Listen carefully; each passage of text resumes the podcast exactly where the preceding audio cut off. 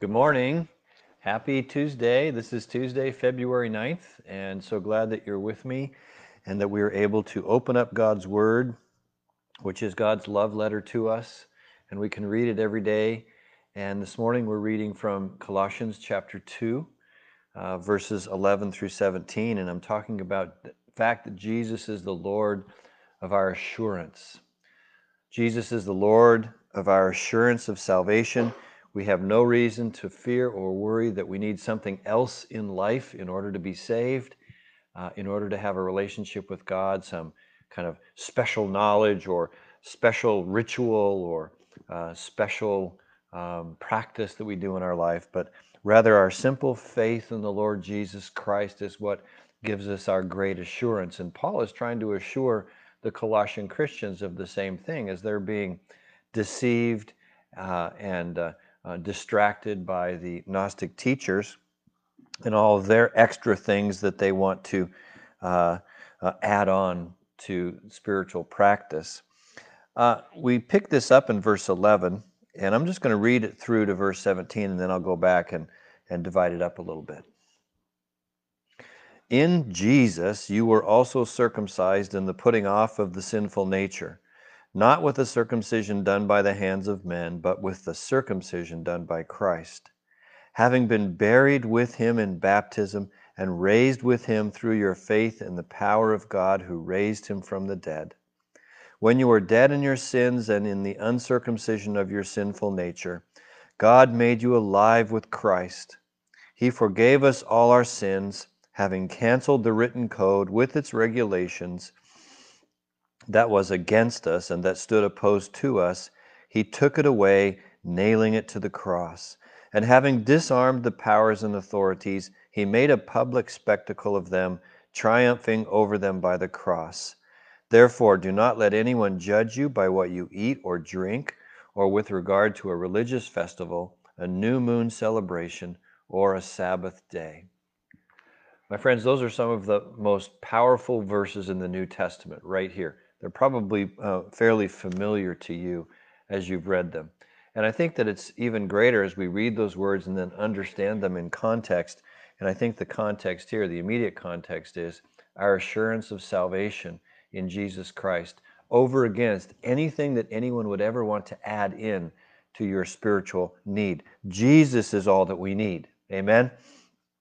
There's actually four things that give us assurance here about our relationship with God through Christ that He is our complete salvation, He's our complete forgiveness, He's our complete victory over sin, and He gives us all that we need. Those four things I'm going to just unfold for you here now, starting with complete salvation in verse 11. It says, In Him, there's two images being used here. The first is the image of circumcision. It says in verse 11, In Him you also uh, were circumcised in the putting off of the sinful nature not with the circumcision done by the hands of men, but with the circumcision done by Christ. So it's not physical circumcision he's talking about in, in the sense of a Jewish um, practice, but rather the circumcision of the heart that, that we would circumcise or get rid of or cut out the sinful nature in our hearts. Well, in fact, uh, all throughout history, uh, God has used this kind of language. We look back in Deuteronomy 10 16 even back in the Old Testament, God had said, Circumcise your hearts, therefore, and uh, do not be stiff necked any longer. The idea is that we're to circumcise that sin out of our lives, and we're to uh, be soft towards God and not stiff necked toward God, towards God. Well, here, of course, it's Christ who circumcises the sin, uh, and in fact, the sin nature out of our hearts and gives us a new nature which is what exactly it means, not with a circumcision done by the hands of men, but with the circumcision done by Christ. So, this image of spiritual circumcision is a, uh, just a way of saying that we have complete salvation in Jesus Christ. I like Romans chapter uh, 6 on this. Romans 6 10 and 11 says this. The death he died, the death Christ died, he died to sin once for all. But the life he lives, he lives to God. In the same way, count yourselves dead to sin, but alive to God in Christ Jesus. It's because of Jesus he's given you life. He's circumcised out the death, he's circumcised out the sin nature, and now he's given us new life, complete salvation. So that's the image of circumcision, spiritual circumcision. And then he has another image in the next verse, which is the image of baptism. He says in verse 12, having been buried with Christ in baptism and raised with him through your faith in the power of God who raised him from the dead. Again, he's talking about the same thing. He's talking about salvation in Christ, but he's using this image of baptism and not water baptism. I believe it's talking here about spirit baptism. That is, when you became a Christian, uh, Jesus sent the Holy Spirit to indwell in your life. And so we say, you were baptized by the Holy Spirit. You were indwelt by the Holy Spirit. John baptized with water. Jesus baptizes with the Holy Spirit. And we've been baptized with him. And in that sense, in, in the sense of being baptized with Christ, we have been identified with him. The idea of baptism in spirit baptism in Christ is the idea also of this um, this close knit identification with Christ. And so everything that Jesus has gone through, we can also say we've experienced with him. So if Jesus has been buried in the grave, right, and has killed sin, right, he died for sin, we are buried with him. Our sins are buried with him. That's the image. And then if Jesus has risen from the dead, which he did, then we've done that with him, right? Because we've been identified with Christ through his spirit baptism. We are as if we are in Christ doing those things. So our sins are buried in the grave with Christ, and then uh, we have we've received new life through the resurrection that we have with Jesus. It's a wonderful, beautiful picture. In fact, Paul kind of combines those two pictures of circumcision and baptism in verse 13. It says, "When you were dead in your sins," and the uncircumcision of your sinful nature, God made you alive with Christ. This kind of summarizes it here in verse 13a. When you were dead in your sins, then Christ made you alive with him.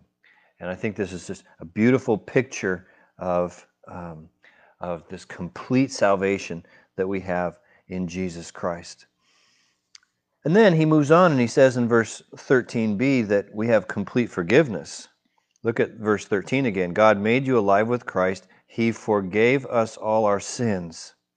Having canceled the written code with its regulations that was against us and that stood opposed to us, he took it away, nailing it to the cross. Notice what Christ did uh, to the law, to the written regulations. He canceled it, right?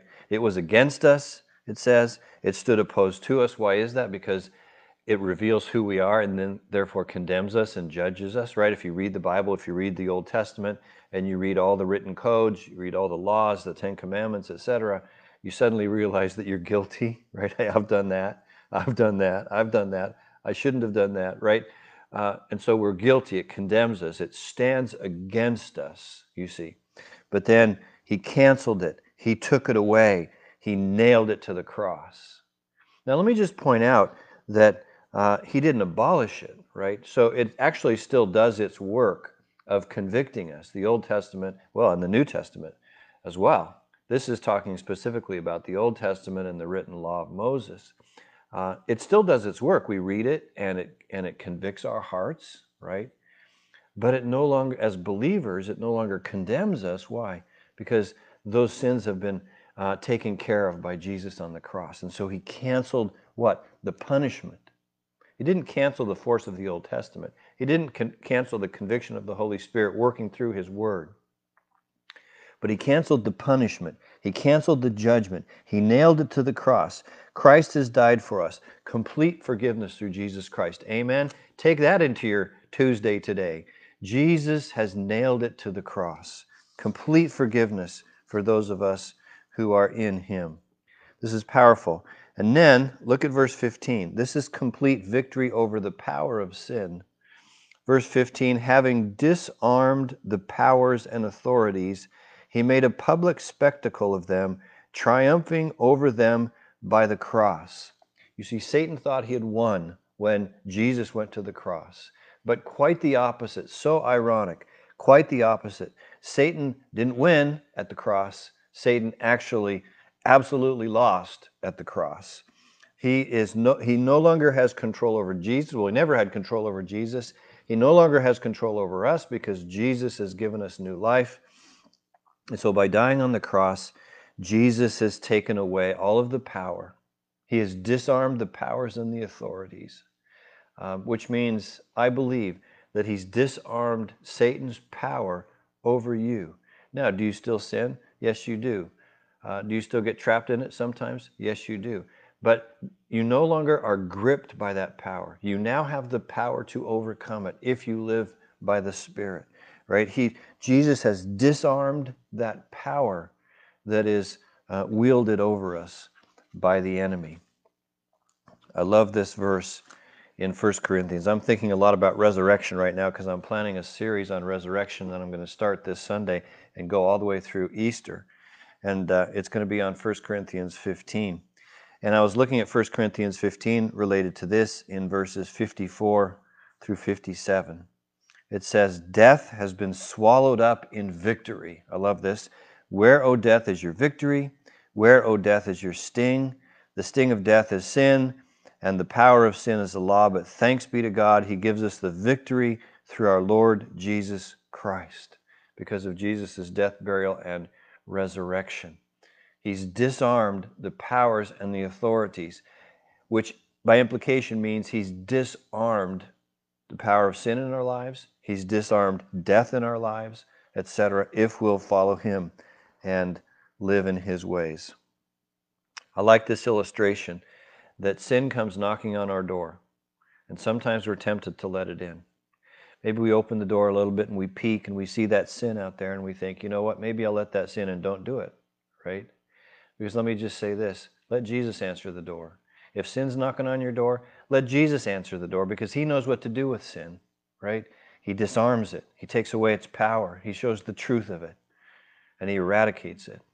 Jesus comes knocking on the door. If sin comes knocking on your door, let Jesus answer it. I love that little picture that many people have used. Well, and then the fourth aspect of our assurance in Christ comes in verses 16 and 17. And it's that assurance that we have all that we need in Christ. We don't need anything else religiously. We don't need any other spiritual practices. I've been talking about this for a couple of days. And I'm going to talk about it, by the way, one more time tomorrow because it's we have a lot to talk about tomorrow. Therefore, do not let anyone judge you by what you eat or drink, or with regard to a religious festival, a new moon celebration, or a Sabbath day. These are a shadow of the things that were to come. The reality, however, is found in Christ. In other words, the Gnostic teachers were telling the, the Colossian Christians, you need to add all these things on. These ascetic practices, I mentioned that before, these Jewish rituals, and these astrological beliefs. There were all these things spiritually, mystically, that they were supposed to add on. You can see in verse 16 the ascetic practices, okay? Those practices where you're denying the flesh. Therefore, do not let anyone judge you by what you eat or drink. In other words, the Gnostic teachers were telling them, well, if you if you eat regular food, then then you're not doing the right thing. You need to you need to only drink water and eat bread or something. Be very ascetic. Um, these are uh, uh, these are additional things that don't need to be added on. Uh, and then the the Jewish uh, the Jewish uh, rituals. It says here in regard to a religious festival or a Sabbath day. These were things that uh, they wanted to bring bring from the practices of Judaism into the Christian church and say you need to do these things. All these Old Testament things, you need to keep doing them. But but Jesus taught no. The apostles taught no. Uh, it's more simple than that in Christ. And then, of course, this reference to a new moon celebration, as I was talking about yesterday. This is these astrological beliefs. These look into the skies, look into the stars and the and the constellations and and and all of that. Uh, you don't need that, Paul is saying. Don't buy into that. You don't need all these different practices because it's more simple than that. It's your faith in Jesus Christ and your worship of Him. Well, we read this, you know, and we think, well, they were doing it wrong. They were getting tied up with these uh, Gnostic teachers and whatnot. So Paul's having to set them straight. And we read this like it's an intellectual engagement and, and woe is them. But the truth of the matter is that we have our own things that uh, we add into our faith practices or that we think that we need in addition to Jesus. I don't know what it might be for you, but I know that in America we're so distracted and we're so um, uh, dissuaded by uh, the comforts that we experience and want to have and the entitlements and and the then the rights and the liberties and the possessions and the entertainment. These are the kind of things that we really fall prey to and that we really think we have to have in order to have a good life. But you know what? Uh, god is teaching us again and again that first and foremost we need to have jesus and his word to be happy to be fulfilled to be assured we don't need all these other things well, there some of them are nice. Uh, we enjoy our lives, but uh, let's not let that come before God today on this Tuesday. Let's tell God today we want to be fully dedicated to Him and to His Word because we have complete salvation in Jesus. We have complete forgiveness in Jesus. We have victory over the power of sin in our lives because of the Holy Spirit working in us. And of course, we have all that we need in Jesus. This blesses our hearts. Trust that it's blessed yours today. Heavenly Father, we thank you uh, that you've sent Jesus, who has nailed our sins to the cross, as it says here. He's canceled the written code against us, He's canceled the judgment, He's canceled uh, the accusations. And Lord, we rest assured in you that you have given us all that we need in Jesus. Dear Heavenly Father, I pray for my friends and my church family members today who are listening and joining in.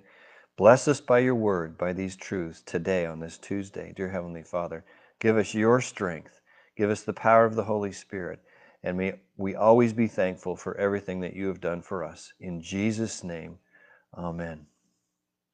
Amen. I love you all. Have a great day in the Lord, and we will see you again tomorrow morning.